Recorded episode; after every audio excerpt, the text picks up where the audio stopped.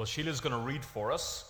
Uh, invite her to come forward, and our reading today is from Hebrews chapter 11. So you can be turning in your Bible or opening your Ferrero Rocher. Hopefully, both. Good morning, everybody. Um, as Richard said, we're going to be reading from Hebrews chapter 11, and we'll be reading verses 1 through to 16. That's Hebrews 11, 1 to 16. Now, faith is the assurance of things hoped for, for the conviction of things not seen. For by it the people of old received their commendation. By faith, we understand the universe was created by the Word of God, so that what is seen was not made out of things that are visible. By faith, Abel offered to God a more acceptable sacrifice than Cain, through which he was commended as righteous, God commending him by accepting his gifts. And through his faith, though he died, he still speaks. By faith, Enoch was taken up so that he should not be see, that he should not see death, and he was not found because God had taken him. Now, before he was taken, he was commended as having pleased God. And without faith, it is impossible to please him. For whoever would draw near to God must believe that he exists and that he rewards those who seek him. By faith, Noah, being warned by God concerning events as yet unseen, in reverent fear constructed an ark for the saving of his household. By this he condemned the world and became an heir of the righteousness that comes from by faith. By faith Abraham obeyed when he was called to go out to a place that he was to receive as an inheritance. And he went out, not knowing where he was going. By faith, he went to live in the land of promise, as in a foreign land, living in tents with Isaac and Jacob, heirs with him of the same promise. For he was looking forward to the city that has foundations, whose designer and builder is God. By faith, Sarah herself received power to conceive even when she was past the age, since she considered him faithful who had promised.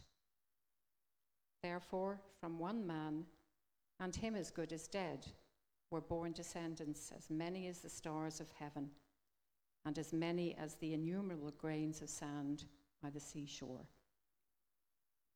These all died in faith, not having received the things promised, but having seen them and greeted them from afar, and having acknowledged that they were strangers and exiles on the earth. For people who speak thus make it clear that they are seeking a homeland. If they had been thinking of that land from which they had gone out, they would have had opportunity to return. But as it is, they desire a better country, that is, a heavenly one. Therefore, God is not ashamed to be called their God, for he has prepared for them a city. Very grateful for all the teams who help set up week by week, and particularly the tech team. And, and you've had a bit of a nightmare this morning, and so we feel really sorry for you. You're doing a great job, but well done. So thanks, everybody. We still love you. Yeah. And it actually reminds us about I mean, how many words would stick in our minds if we didn't have access to the devices, if we didn't have the books. Um, no better reason than to commit Scripture to memory. Well, why don't we pray that the Lord would help us as we look at this passage together? Let's pray. Father, we need your help because we can't remember the words. And Father, as we look at your word, it's the same sometimes familiar passages, and yet our minds draw blank. Father, as we look at Hebrews 11 and the words seem to be so familiar, would you teach us? Would you show us your ways? Would you challenge us? Would you cut us to the heart with what you would have to say to each one of us today? Father, we ask these things in Jesus' name. Amen.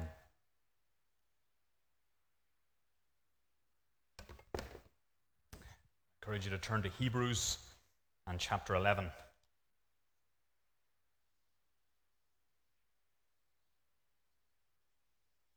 I recently read some life advice. You might have read the same thing. Don't look back at old pictures because it can make you sad. Have you ever heard somebody say that to you? Uh, I've actually a friend who doesn't look at pictures of his children when they were younger because it makes him feel sad. Now, at the time when I read this advice, I kind of wondered how that fits with the Bible's frequent encouragement to look back. Look back, the Bible tells us. And then it struck me. While there is a place for looking back in our lives, and it can even be spiritually beneficial to remember times of great endurance, look back to chapter 10 in Hebrews, verses 32 to 34. And remember, we were told to remember the former days when you endured a hard struggle. So there is sometimes spiritual benefit from looking back and remembering. The key here is not to look back at your own photographs. Maybe that won't make you so sad. And instead, we're going to see that Hebrews 11, here in the Bible, it's urging us to look back, but to look back at the lives of faithful Christians who have shown us how to live by faith. So, will you do that with me this morning? Will you look back not at your own pictures, and you know the memory function on your phone that sometimes comes up, you know, one year ago, five years ago? Oh, look at the picture. Well, don't look at those, just for this morning anyway, but look at the faithful Christians who have shown us how to live by faith.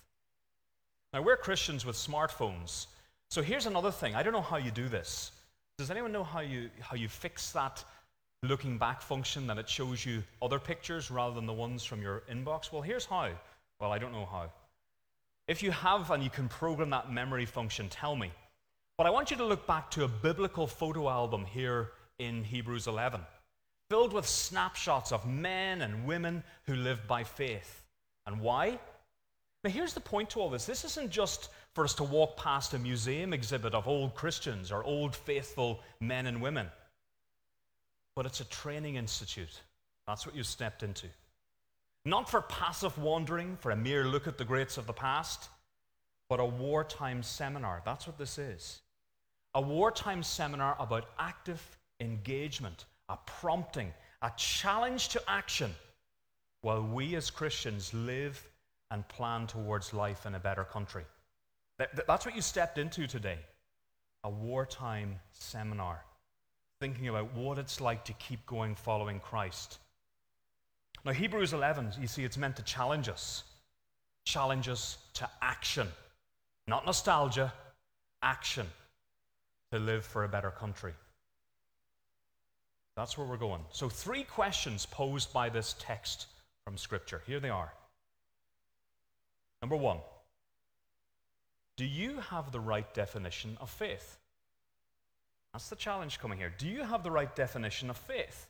Verses 1 to 3. Now, sometimes when we describe ourselves as people of faith, there can be something of an impression that faith is a little bit hazy or pale. Oh, we'll just all have faith. We even say it in a softer voice. Let's just have faith. What's your definition? Well, read with me what the writer to the Hebrews says in verse 1. He says, Now faith is the assurance of things hoped for, the conviction of things not seen. Now, faith is no wispy notion. The Bible says it's robust, it's assurance of things hoped for. The word assurance is about something full of substance, not full of air something firm, not light. And for the Christian, as we've seen throughout the book of Hebrews, faith is focused and centered where?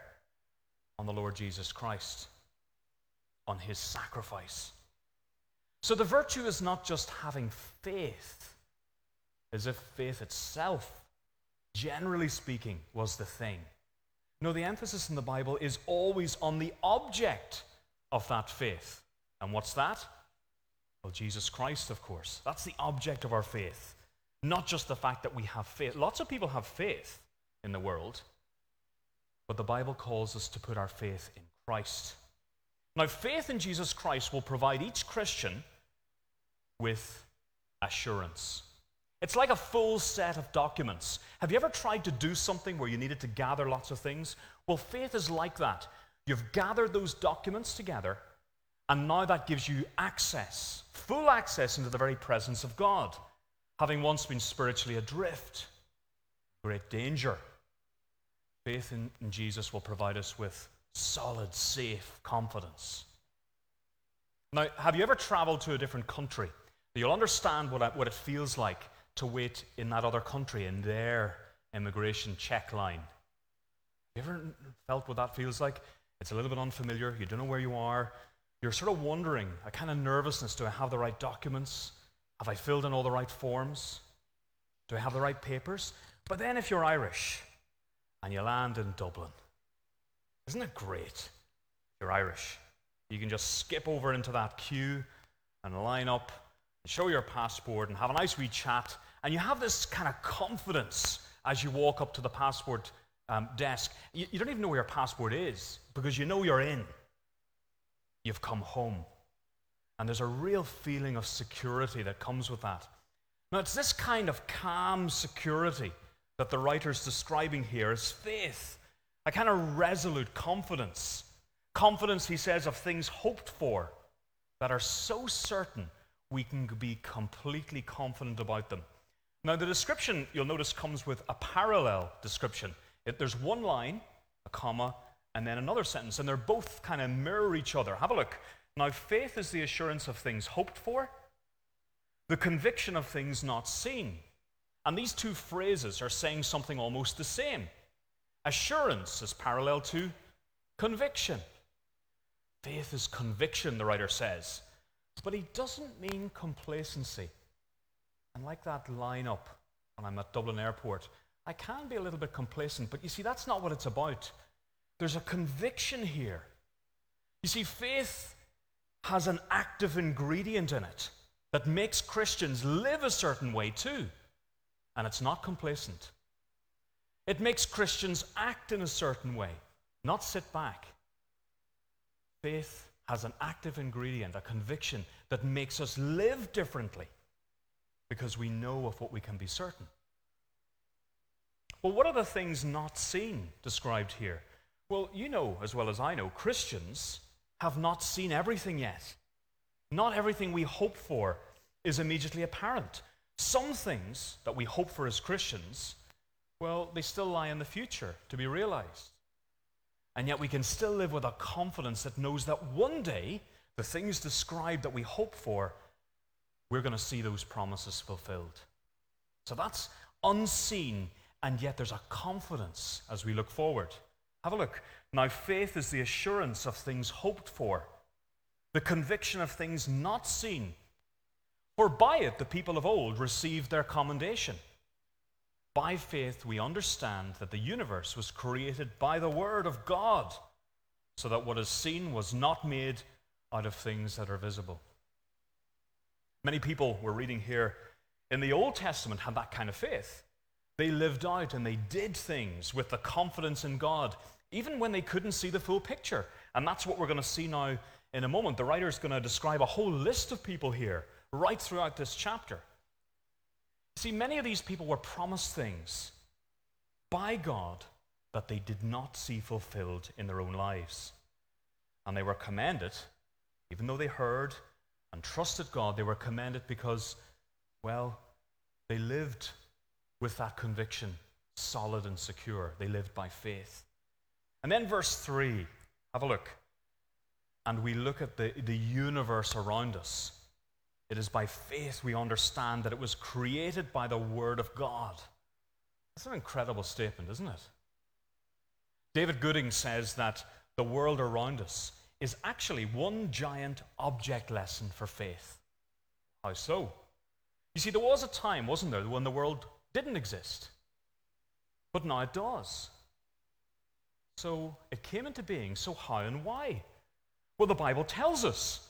It's by faith that we understand that this universe was created by the Word of God.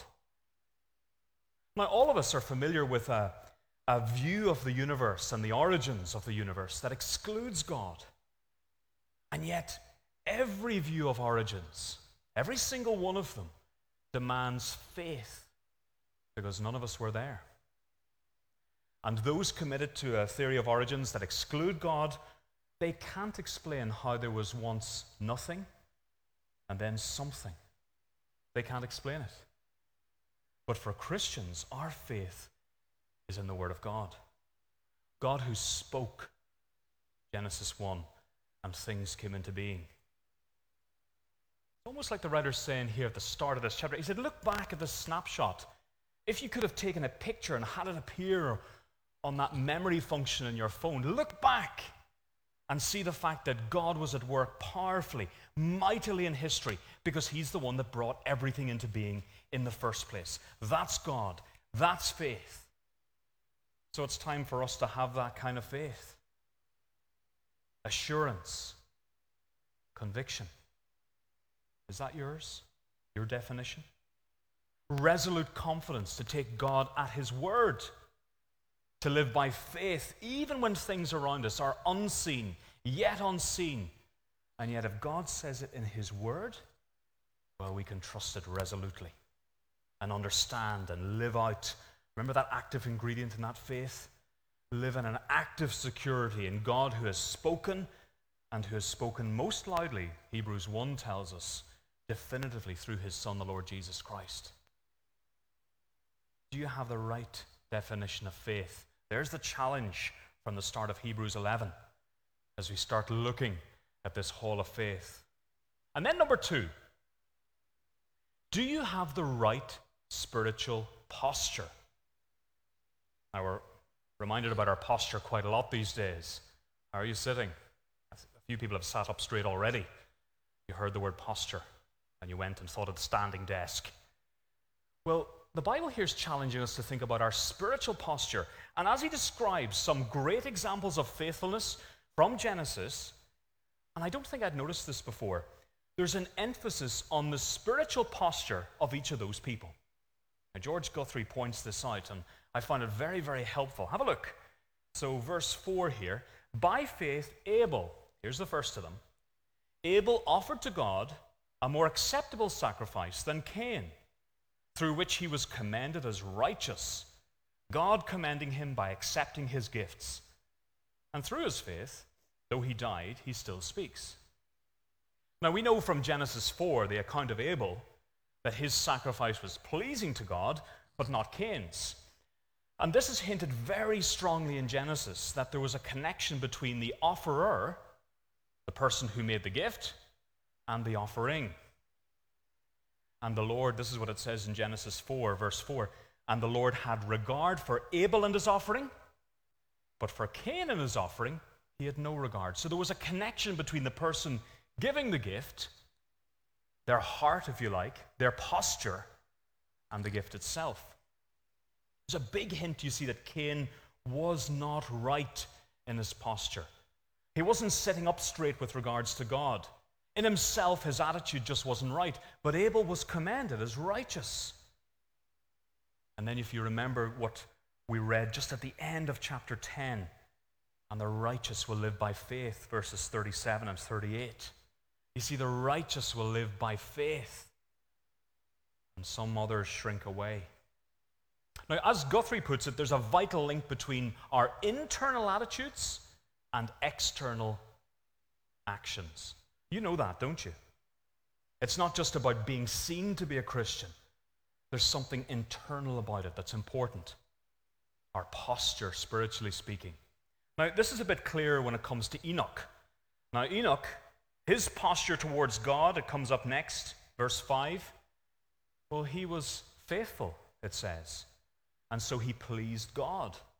He was even taken out of the world rather than dying out of it. He was taken. And it's very significant. You see, Enoch did not shrink back. Remember that quotation back at the end of chapter 10? What was the opposite of those who live by faith? Well, some other, verse 38, would shrink back, giving the Lord no pleasure in them. But Enoch didn't do that. He lived by faith. And his posture, if you like, was one of pleasing God. He lived to please God. That was who he was a faithful approach, a resolute confidence that God exists and that God rewards those who seek him. Verse 6. And without faith, have a look. And without faith, it is impossible to please him. For whoever would draw near to God must believe that he exists and that he rewards those who seek him. That's what Enoch brings to the table here. What about Noah? Well, Noah's posture too was one of faithful listening to God. Noah had a message that he could do what he wanted with. Would he trust God or would he just throw it out? But Noah, what did he do? He took God at his word. Even when, even when those events, and look at that word, his events were yet unseen. And his posture, verse 7, reverent fear. In other words, Noah, by his faith, he paid close attention to God's word. He read God's word. Well, he didn't actually read it, he heard it, and he lived by it. Did you see the stark contrast that's pointed out here between Noah and then all the others who didn't believe? And it's a really, contra- a really stark contrast, isn't it, between faith, the faith of Noah, and the faithlessness of those who reject God and do not pay close attention to his word. Well, have a look at the final verse of chapter 10 once again, where we camped out last week. But we are not of those who shrink back and are destroyed, but of those who have faith and preserve their souls. So you can see in chapter 11 here, it's, it's not just a few old exhibits of faith, a few old examples to look back on and go, ah, yeah, they were the great guys. But there's a challenge to Christians who first heard this letter and a challenge to us too. Do you have the right spiritual posture? In other words, do you have confidence that God exists? Confidence that there are still things yet unseen, but will surely come to pass? And will you come close to God in that relationship, internal relationship with Him? Not just doing the right things on the outside, but paying close attention to God's Word. Now, the climax of these exemplars is, of course, Abraham. We're, we're a bit pushed for time. We're not going to camp here for very long. But you see, there are lots of snapshots already. Can you see those pictures building up? And then Abraham comes at the climax of them. By faith, we read, Abraham obeyed when he was called to go out to a place that he was to receive as an inheritance. And he went out not knowing where he was going. By faith, he went to live in the land. By faith. So Abraham comes at the climax, doesn't he? He, he obeyed God. He followed him even when things were yet unseen. By faith, Abraham too, he looked forward to the city that has foundations. And did you see that, um, that comment that designer and builder was God? Think of verse 3. Remember God who made everything? Well, he had designed and built a city, a country, a better country. Those two questions we've looked at. Do you have the right definition of faith? Do you have the right spiritual posture? You see, this is getting very challenging, isn't it? Well, then, thirdly, as we finish, are you looking ahead to a better country? Are you? Verse 13 acts a little bit like a summary. The writer says, These all died. Have a look at verse 13. These all died in faith, not having received the things promised, but having seen them and greeted them from afar, and having acknowledged that they were strangers and exiles on the earth. And so the challenge to us are you living? And when it comes to it, are you dying in faith? Are you looking ahead from now on with that active confidence in God who provided a way to him by his Son, the Lord Jesus? You see, faithful Christians have always been strangers. They've always been exiles in the world. This is not our home. It's meant to feel like that.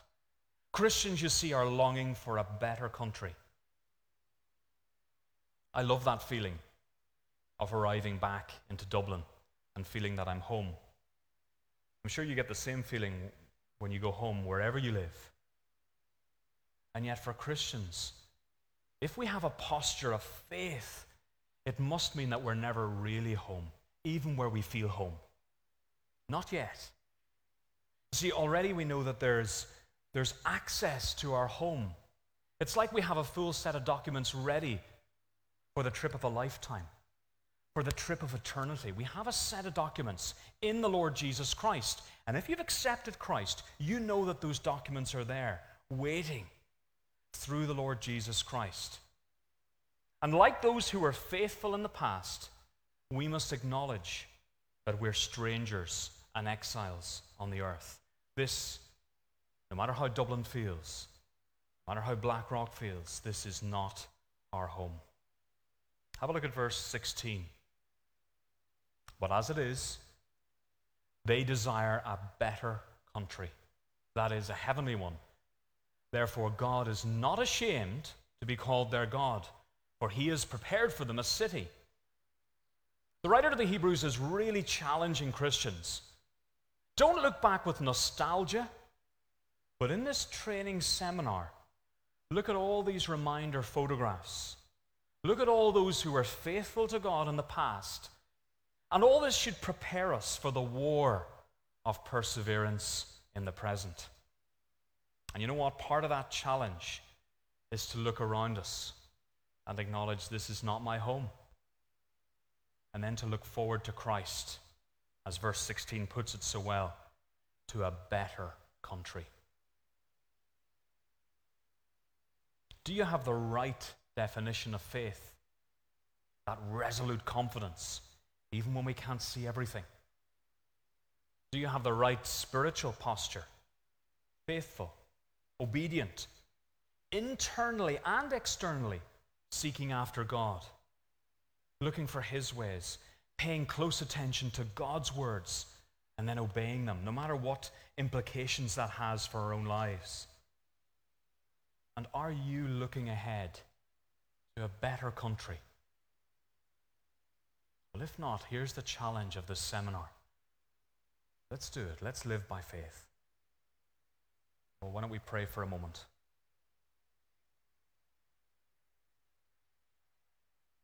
Father, help us to see more than just the exhibits of past faithfulness here in Hebrews 11. We ask that you would help us feel the challenge. We pray that you would prepare us for a world in the present that looks forward to the future, to a better country. And Father, the reason we can do that, the object of our faith, is the Lord Jesus Christ. His sacrifice once for all. Father, we're going to sing in just a moment, and we, we pray that as we sing the words by faith, and as we in just a moment take this reminder, the cup and the bread, as we eat these things, would you remind us in this meal that Jesus died for our sins, that he provided the way to that better place, that better country?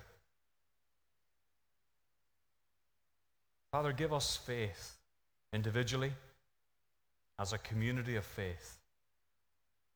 Help us, we pray. Prepare us, we pray. Challenge us Renew us for the road ahead. We ask in Jesus' name. Amen.